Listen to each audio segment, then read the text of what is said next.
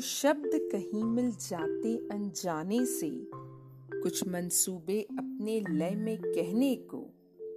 तब होता कविता का जन्म, करने पाठक को आनंदित। जग को विस्मय होता है, देख शब्द सृष्टि का मेल अनूठा, कैसे शब्दों को कविता का जामा मिलता है।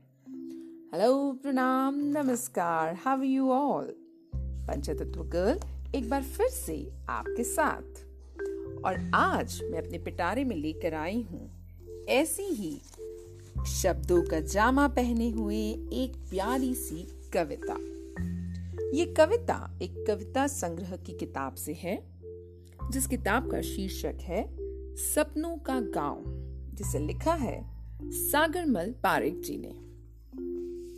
इसमें से जो कविता मैंने चुनी है उसका शीर्षक है प्रकृति दर्शन। जी हाँ पंचतत्व गर्ल को प्रकृति से वैसे ही बेहद प्यार है, शायद इसीलिए ये कविता दिल को छू गई। तो आइए आपको सुनाती हूँ ये कविता।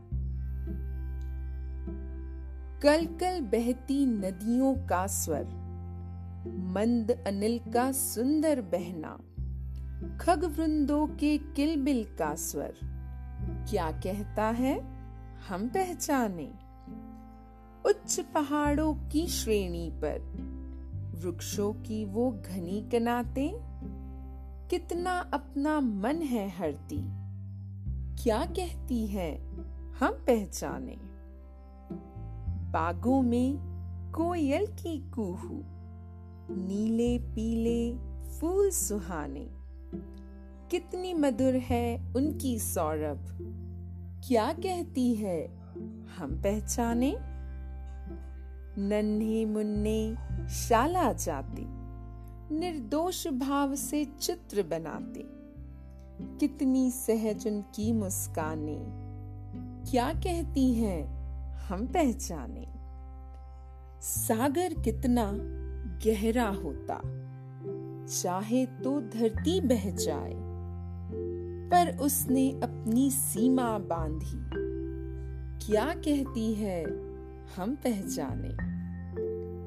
मानव सबका हित है करता, करुण भाव का झरना बहता। दीन दुखी की सेवा करता। क्या कहता है, हम पहचाने? यह सब और कई बातें हैं। कौन बनाता है यह सब? कौन बनाता इन भावों को? परम तत्व है, हम पहचाने। कल कल बहती नदियों का स्वर। क्या कहता है?